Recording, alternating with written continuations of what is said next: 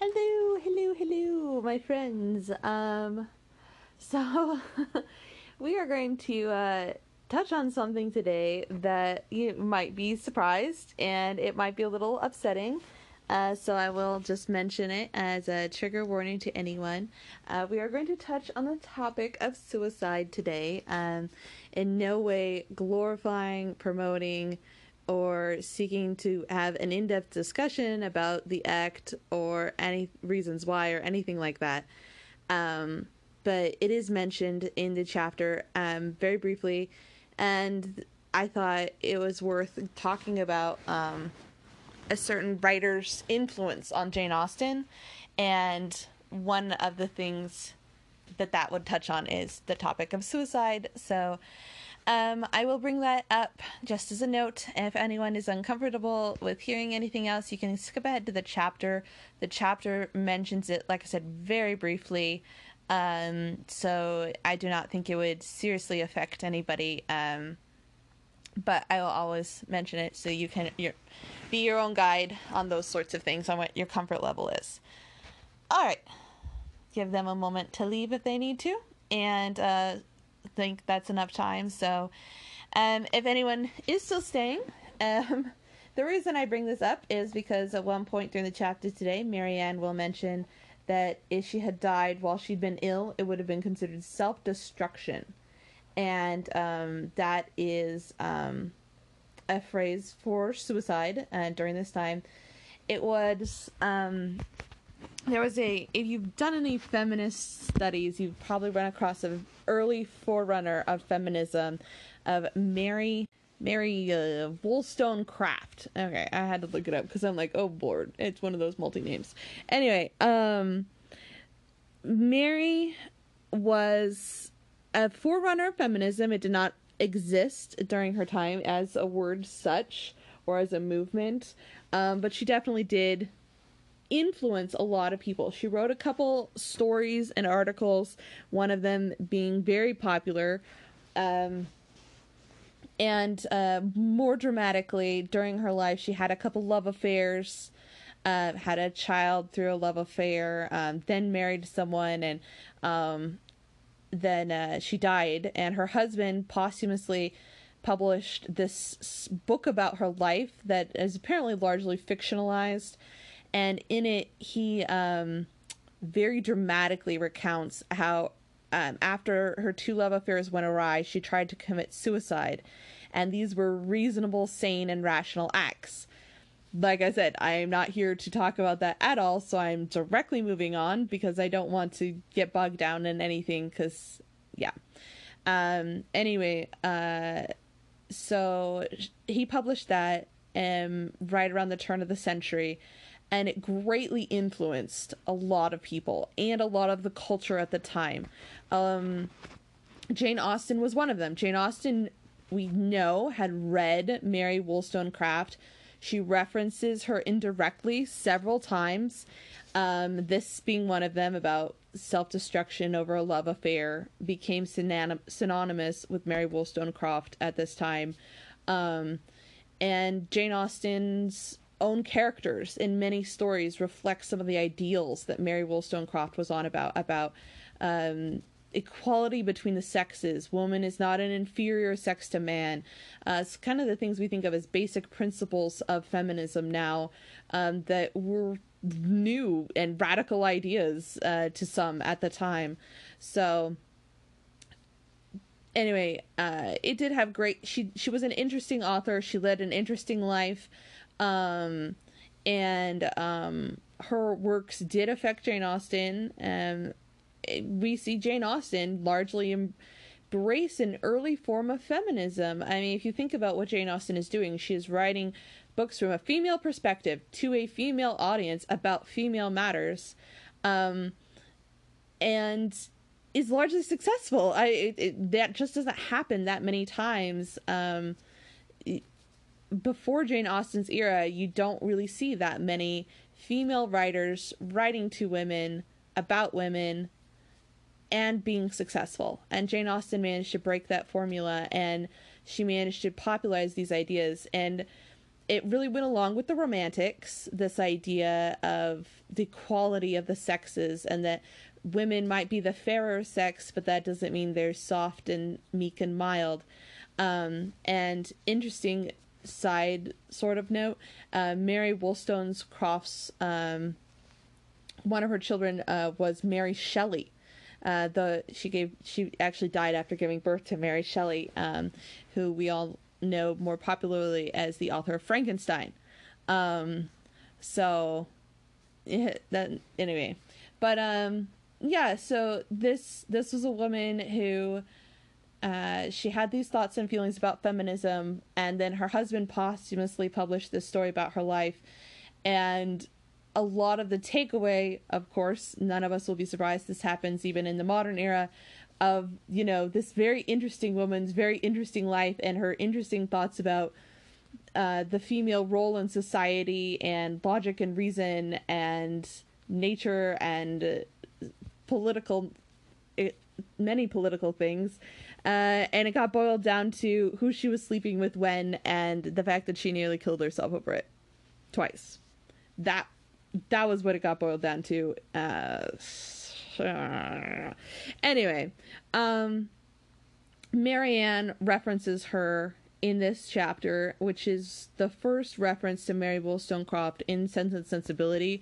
There is a reference to her, I was reading about it, in every single one of Jane Austen's works, aside from Lady Susan, um, which is a short novella.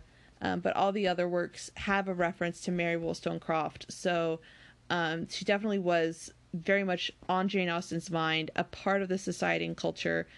And in this reference today, it is specifically about the dramatic way in which Mary Wollstonecraft lived her life. Um, she was a larger than life figure, and um, she married the father of anarchism, one of the fathers of modern anarchism, and that's Mary Shelley's father. Uh, so you know, she she was a very fascinating woman, and um, anyway, I just thought I'd bring her up because it seemed like, you know, it seemed like a shame to not bring someone up like that, and just because you know that the subject matter is obviously not something we want to talk about. Um, I don't want to talk about it. Uh, I'm sure most people listening to this, their lives have been affected by suicide some way or the other. It sounds it's not fun to talk about. But on the other hand, um, it would it would seem like a shame to let it pass by and say, well, I'm not going to bring up Mary Wollstonecraft because I don't want to talk about the one way she's referenced. Oh my God, Kat, why are you such a bitch? Okay, sorry, I have to pause. All right, sorry about that. Uh, like most homeowners, I uh, had to scold one animal for being a brat and don't really mind because I got a really cute picture out of it. So, um, but I think I said everything I was gonna say, so I think we'll just go on with the story.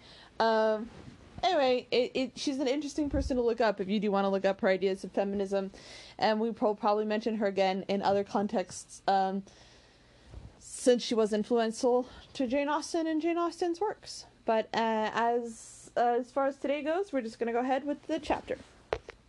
Chapter ten, being the chapter. Uh, I don't know. Sometimes I just like forget to hit stop, and then it's like, when do you hit stop? Stop is such a weird button. The word stop. Stop.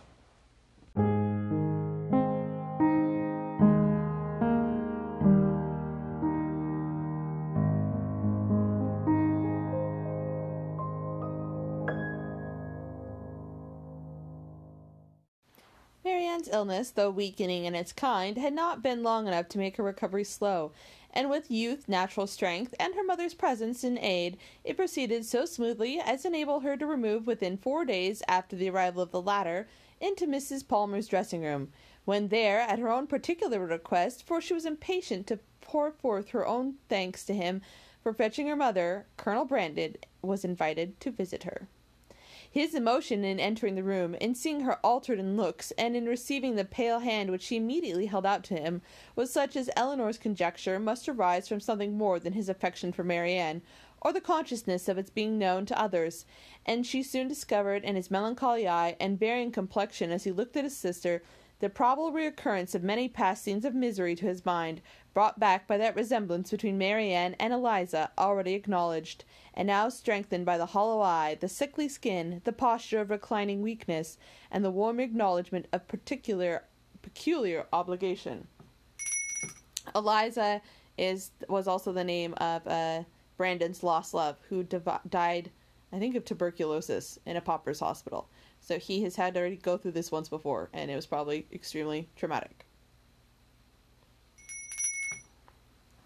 Mrs. Dashwood, not less watchful of what passed than her daughter, but with a different mind, but with a mind differently influenced, was therefore watching a different effect, and saw nothing in Colonel Brandon's but what arose from the most simple and self-evident sensations, while the attractions and actions and words of Marianne, she persuaded herself to think that something more than gratitude already dawned. Sorry.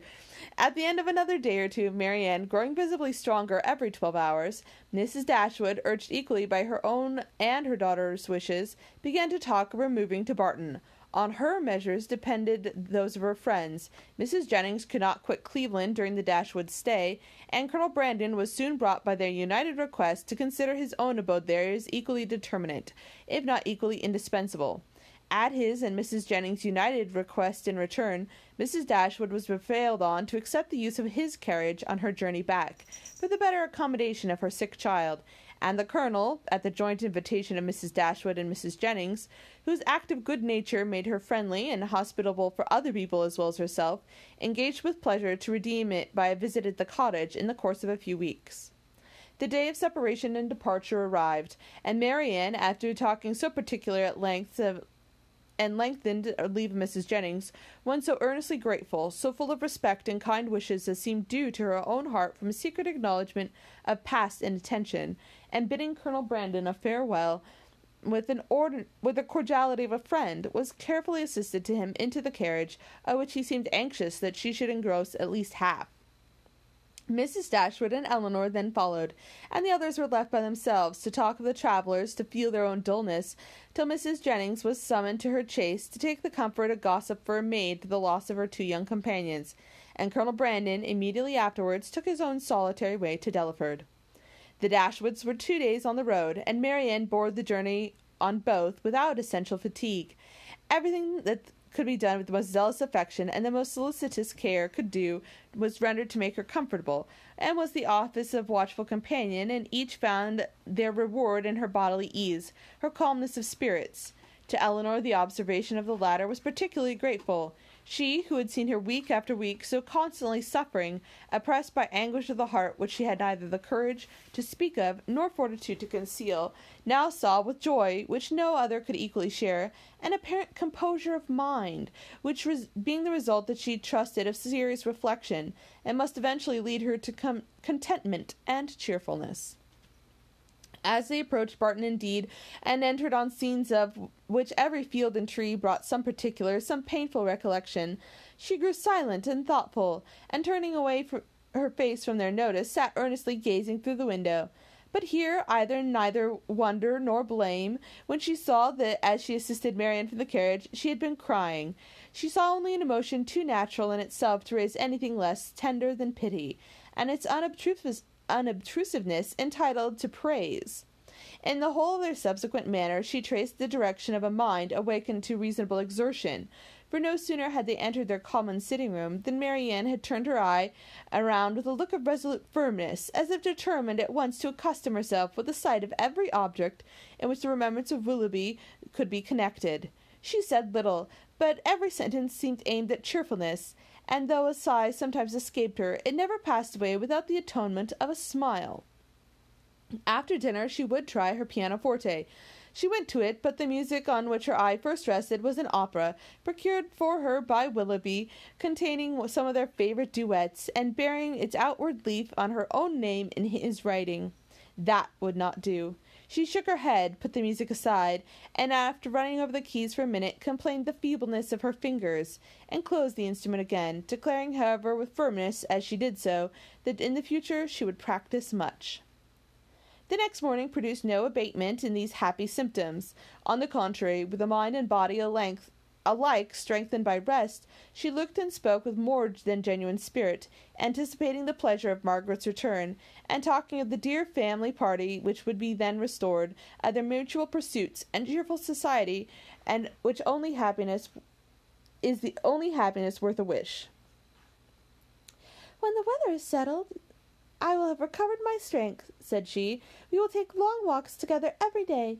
We will walk for to the farm at the edge of the down, and see how the children go on.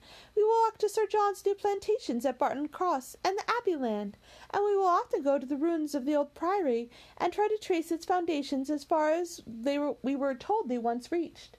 I know we shall be happy. I know the summer will pa- pass happily away. I mean never to be later in the rising than six, and from that time till dinner I shall divide every moment between music and reading. I have formed my plan, and I am determined to enter on a course of serious study. Our own library is too well known to me to be restored for anything beyond mere amusement. But there are many works well worth reading at the park, and there are others more modern and there are others of a more modern production that I know I can borrow of Colonel Brandon. By reading only six hours a day, I shall gain the course of a twelvemonth of a great deal of instruction which I now feel I myself to want. Elinor obliged her for a plan which originated so nobly as this, though smiling to see the same eager fancy which had been leading to her extreme languid idleness and selfish repining, now at work in introducing the excessiveness of a scheme of such rational employment and virtuous self control. Her smile, however, changed with a sigh when she remembered her promise to Willoughby was yet unfulfilled, and she feared that she had to communicate which might unsettle again the mind of Marianne, and ruin at least for a time this fair prospect of busy tranquillity. Willing, therefore, to delay the evil hour, she resolved to wait till her sister's health were more secure before she appointed it. But the resolution was made, only to be broken. Marianne had been two or three days at home before the weather was fine enough for an invalid like herself to venture out. But at last a soft, genial morning appeared, as might t- tempt the daughter's wishes and the mother's confidence, and Marianne, leaning on Elinor's arm, was authorized to walk as long as she could without fatigue in the lane before the house. The sisters set out at a pace slow as the feebleness of Marianne in an exercise hitherto untried since her illness required and they had only advanced so far as beyond the house to admit the full view of the hill, the important hill behind, when pausing within her eyes towards it, Marianne calmly said, There, exactly there, pointing with one hand, on that projecting mound, there I fell, and there I first saw Willoughby.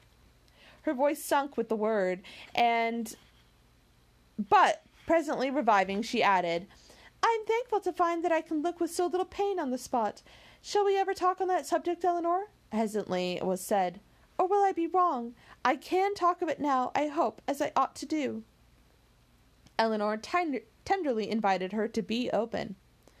As for regret, said Marianne, I have done with that. As far as he is concerned, I do not mean to talk to you now of what my feelings have been for him, but what they are now. At present, if I could be satisfied on one point, I could always be allowed to think that he was not always acting a part, not always deceiving me, but above all, if I could be assured that he was never so very wicked as my fears have sometimes fancied him, since the story of that unfortunate girl. She stopped. Elinor joyfully treasured her words as she answered, If you could be assured of that, you think you should be easy?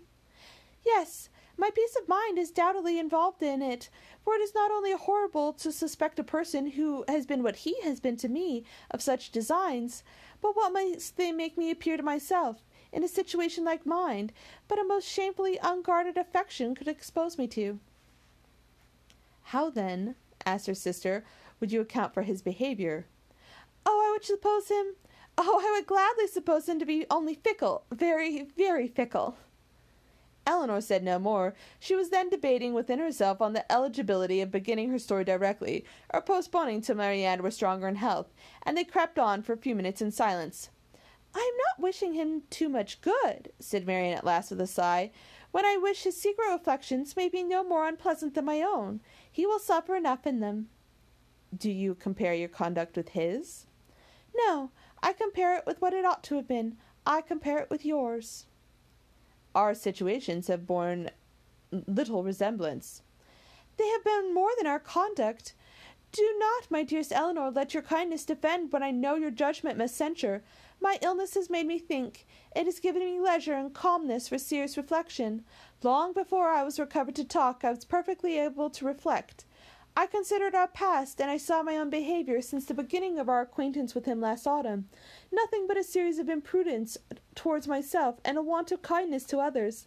I saw that my own feelings had prepared my sufferings, and that my want of fortitude under them almost led me to my grave. My illness, I well knew, I had been entirely brought on by myself, by such negligence of my own health, as I even felt at the time to be wrong. Had I died, it would have been in self destruction. I did not know what my danger till the danger was removed. But with such feelings as these reflections gave me, I wonder at my recovery. I wonder at the very eagerness of my desire to live, for the to have time for atonement to my God. Oh my God, what is happening? What are you doing? Jesus Christ, animal. Okay, sorry. Had I died, what what particular misery should I have left you, my nurse, my friend, my sister, you who have seen all the fretful selfishness of my latter days, you who had known the murmurings of my heart, how would I have lived in your remembrance? My mother, too, how could you have ever consoled her? I cannot express my own abhorrence to myself. Whatever I looked towards the past, I saw some duty neglected, or some failing, feeling, failing indulged. Everybody seemed injured by me. The kindness, the unceasing kindness of Mrs. Jennings I had repaid with ungrateful contempt. To the Middletons, the Palmers, the Steeles, to every common acquaintance I even held insolent and unjust, by their very attention. To John and to Fanny, yes, even to them, as little as they deserve, I had given less than their due. But you, you above all, above my mother, have been wronged by me, and I, only I, knew that your heart and its sorrows. Yet what did it influence me? Not any compassion that could benefit yourself. Your example was before me, but what to what avail? Was I more considerate of you and your comfort? Did I imitate your forbearance or lessen your restraints by taking any part of those offices of general complaisance or particular guide which you had hitherto been left to discharge alone? No, not when not not less when I knew you to be unhappy than when I had believed you to be at ease? Did I turn away from every exertion of duty or friendship, scarcely allowed sorrow to exist but with me, regretting only that heart which had deserted and wronged me, and leaving you, for whom I professed an unbounded affection, to be miserable for my sake? Here ceased the rapid flow of her self reproving spirit, and Elinor, impatient to soothe, though too honest to flatter, gave her instant and that instantly that praise and support which her frankness and her contrition so well deserved. Marianne pressed her hand and replied, You are very good. The future must be my proof. I have laid down my plan, and if I am capable of adhering to it, my feelings shall be governed and my temper improved. They shall no longer worry others or torture myself.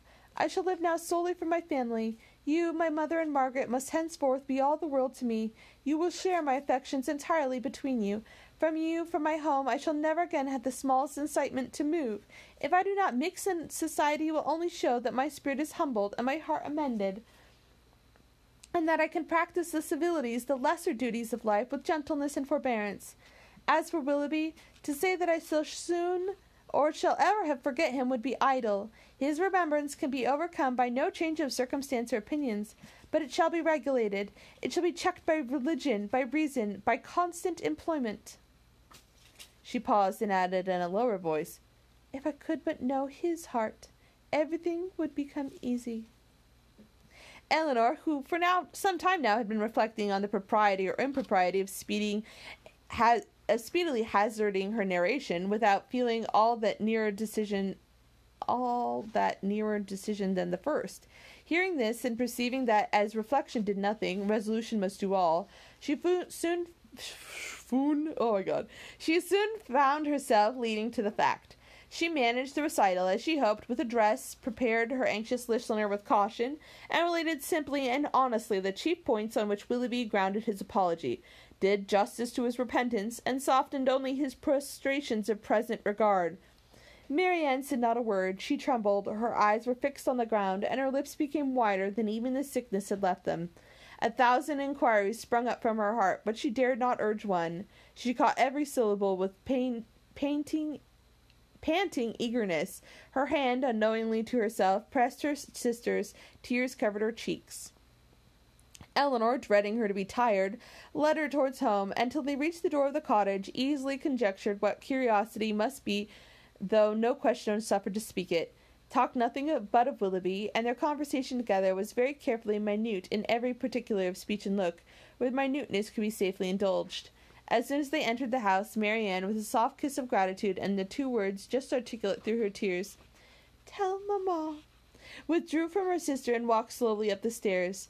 Elinor would not attempt to disturb a solitude so reasonable as what she now sought, and with a mind subject again, and with a mind anxiously prearranging its result, and revolu- resolution of reviving the subject again, should Marianne fail to do it, she turned to the partic- parlor to fulfill her parting injunction. Oh my god, thank god it's the end of the chapter. I don't think my lips could have stood any more pl pl pl sounds. Okay, end chapter 10.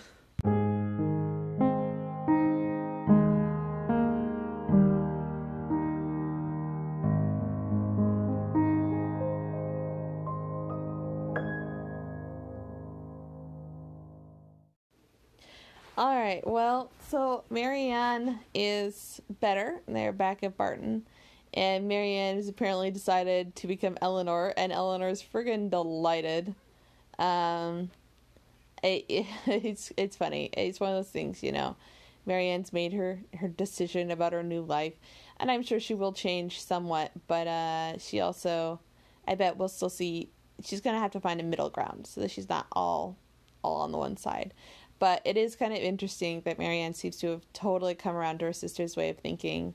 She realizes that she was pretty darn selfish, and you know that that's kind of nice. I'm sure Elinor really appreciates that because Elinor was really struggling there, and Marianne was like zippy zip for help, and so it is nice that she's contrite and she realizes that she could have been better. So anyway, um, and she told El- Marianne the whole story about Willoughby. So that's off our chest. And now um, we can head into next chapter. Sort of exciting to see what's going to happen, right? You know, the new Marianne. Here we go. Okay. Well, um, I don't think next chapter is very long, so I think we'll definitely be able to get that in tomorrow. And I'll talk to you all tomorrow then. Bye for now.